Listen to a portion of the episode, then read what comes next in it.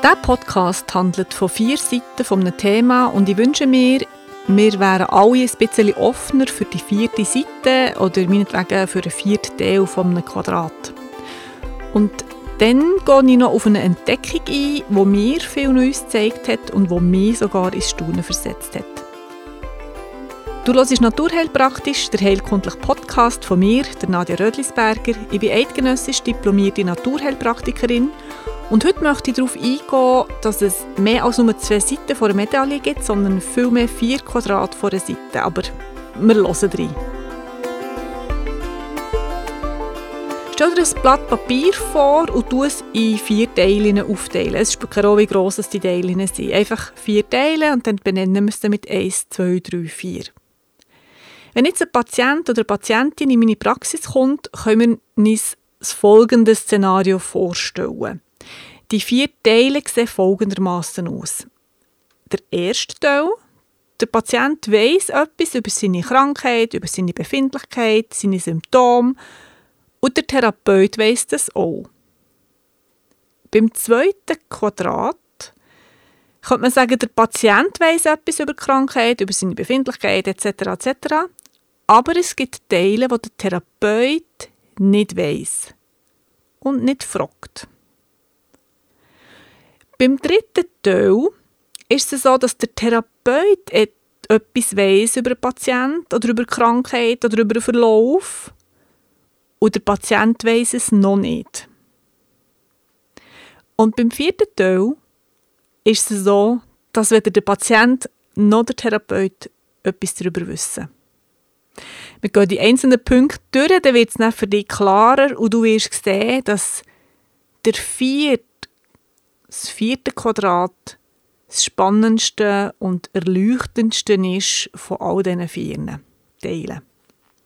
Beim ersten Quadrat ist ja, der Patient weiss etwas über seine Krankheit, über sein Befinden, er weiß Bescheid, ähm, er hat viel nachgeforscht über die Symptome, er weiß vielleicht, wie er sich anders ernähren sollte, was er könnte machen. Er hat vielleicht schon viele verschiedene Therapien ausprobiert, konventionelle von der Schulmedizin oder alternativmedizinisch. Der Patient ist also überhaupt nicht unwissend oder unbelesen. Und das hat natürlich für einen Therapeut den Vorteil, man, hat, man kann ziemlich zügig einsteigen, man muss nicht noch alles erklären, weil der Therapeut weiss etwa auch gleich viel oder mehr wie der Patient. Also man hat so das gleiche Wissen über eine Krankheit. Das Wissen limitiert aber beide Parteien. Wir werden es näher sehen. Limitiert einem, dass man nicht erwartet, dass etwas Unvorhergesehenes, Schönes, kann passieren kann, wo beide nicht damit gerechnet haben. Aber wir haben einen Teil, wo beide darüber Bescheid wissen. dann gibt es den zweiten Teil, also das zweite Quadrat. Da weiss der Patient mehr als der Therapeut und er sagt ihm auch nicht alles. Das kann sein, weil er das Gefühl hat, die Information ist völlig unbedeutend oder er schämt sich für die Information. Er tut etwas nicht sagen, was in seinem Privatleben sonst noch ist, was es für Lebensumstände sind, was es für Vorkommnisse sind. Er, also, es kann sein, dass er es willentlich macht, aber vielleicht auch unwillentlich. Es gibt gewisse Informationen, die der Patient für sich behaltet und nicht dem Therapeut gibt. Und mit dem nicht weitergeben, kann der Therapeut natürlich nichts machen, weil er es nicht weiss.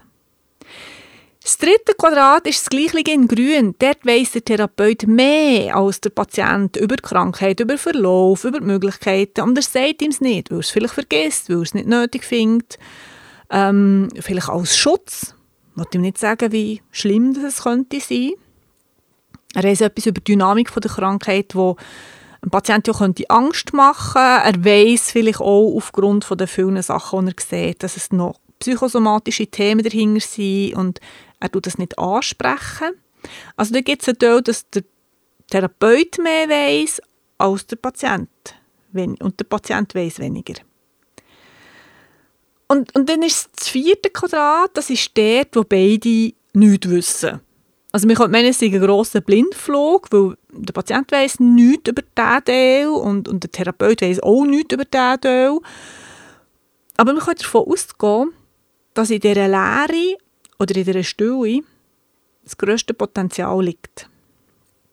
Weil in der Still in der Leere grundsätzlich immer Potenzial liegt. Ähm, wenn du in einem ganz, ganz stillen Raum bist und einen Ton hörst, dann ist es ja schon definiert. Dann gibt es den kleinen Ton. Oder wenn du ein weißes Blatt hast und das wäre die Leere und dann machst du mit einem Bleistift einen Strich drauf, ist ja der Strich schon definiert. Aber solange der Raum ganz still ist und solange das Blatt ganz leer ist, kann ja noch immer alles passieren, oder? Also es könnte einen grossen Ton geben, es könnte ein Lied kommen in die Stille rein. Solange es leer ist, ist noch alles offen. Und das hast du vielleicht auch schon gemerkt, wenn es ganz still ist oder wenn, wenn ganz andere, andere Leere da ist oder unter der Dusche, dann kommen einem die schrägsten Ideen in den Sinn. Und das wollte ich damit sagen. Das ist so der, der vierte Raum, wo noch niemand daran gedacht hat und plötzlich kommt dem etwas in den Sinn. Also aus dem nicht aktiv etwas tun, kann es wirklich sein, dass man ähm, den Impuls hat, eine alte Freundin anzuleiten und die alte Freundin erzählt einem etwas über jemanden, den sie gehört bla bla bla und das war eine gute Methode, die bei der anderen Frau etwas genützt hat oder so. Also es können sich dann Sachen entwickeln, wo wir noch nicht daran gedacht haben, weil wir das nicht haben gewusst Und das möchte ich eigentlich mitgeben, sowohl äh, für Patientinnen und Patienten als auch für Therapeuten. Manchmal ist es nichts aktiv machen oder es nichts unbedingt wollen wissen oder suchen danach, bringt manchmal schnellere Lösungen, weil unkonventionell. Also das heisst, dass, dass es immer wieder gut ist, für alle Leute, dass wir uns in die grosse Lehre begeben, so wie probieren, möglichst nicht aktiv an eine Lösung zu denken. Das funktioniert bei diesen Leuten mit Yoga. Das ist jetzt nichts für mich, weil ich studiere viel zu fest, wenn ich Yoga mache. Aber bei diesen Leuten funktioniert es, eine geführte Meditation zu machen. Und bei mir funktioniert es wirklich gut, wenn ich lange Spaziergänge mache im Wald und dann merke ich so wie, boah, jetzt komme ich so in den Modus rein, wo ich gerade nichts Aktives denke. Es, die Gedanken kommen und gehen. Und dann passieren gute Sachen und ich, okay, das habe ich nicht erwartet. Und das, das habe ich nicht erwartet, das ist mir letztens passiert, als ich in der Emma Kunz gerade war, in Würrelos. Und ich habe einerseits die Stille und die Ruhe in der Grotte sehr, sehr genossen. Es hat mir wirklich sehr gut gedacht. Erstaunt bin ich aber und enorm beeindruckt bin von ihren Bildern. Ähm, wenn du auf www.emma-kunz.com gehst, kannst du die Bilder auch anschauen, die sind sehr geometrisch gemacht, die gefallen mir nicht. Das ist jetzt nicht mein Stil von Bildern und ich sage, wow, mega schön, die würde ich aufhängen. Die Emma Kunz hat die vor rund 80 Jahren gemacht. Papier, ein Pendel hat sie wo das hat angezeigt, was sie so zeichnen und mit Holzfarbstiften gemalt. Sie selber hat dann gesagt, dass sie die Bilder als Heilmittel für das 21. Jahrhundert, also für die Zeit, die jetzt ist. Das finde ich sehr befremdlich. Sie hat Bilder, Heilbilder gemalt für das nächste Jahrtausend. Sehr spannend. Auf jeden Fall haben einige Bilder, nicht alle, die in der Ausstellung waren, aber einige Bilder haben mit mir etwas gemacht. Einige haben wirklich die, die Wirkung von mir, wie, wie das Lösen von Knoten oder sogar ähm, das eine Rüppi hat sich eingerenkt. Weißt, wenn du so in der Massage bist, so, wow, jetzt ist gut, jetzt ist das Rüppi wieder eingehängt.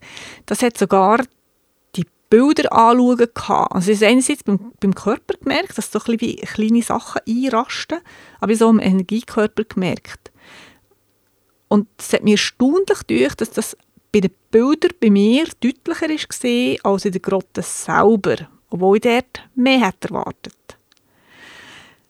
Ähm, das werde ich so wie als Gedanken mitgeben. Es ist eine grosse Kunst, geduldig zu sein, zu warten, innehalten, in der Stille innen zu sein und nicht getrieben sein, eine schnelle Lösung zu finden. Und gell, es gibt gewisse Beschwerdebilder, wo auch ich sehr dafür bin, dass man schnelle Lösung oder zumindest schnelle Linderung herbringt. Absolut, absolut. Und gleichwohl gibt es manchmal Sachen, wo man es gut würde daran tun würde, das Unerwartete zu erwarten, darf man das so sagen? Das Unerwartete probiert herzukommen. Ähm, ich weiss nicht, ob dir der Podcast hat gefallen Ich wünsche dir auf jeden Fall alles Gute, gute Gesundheit. Vielleicht lesen wir uns und hören uns schon gleich mal. Du kannst mir auch Feedback geben.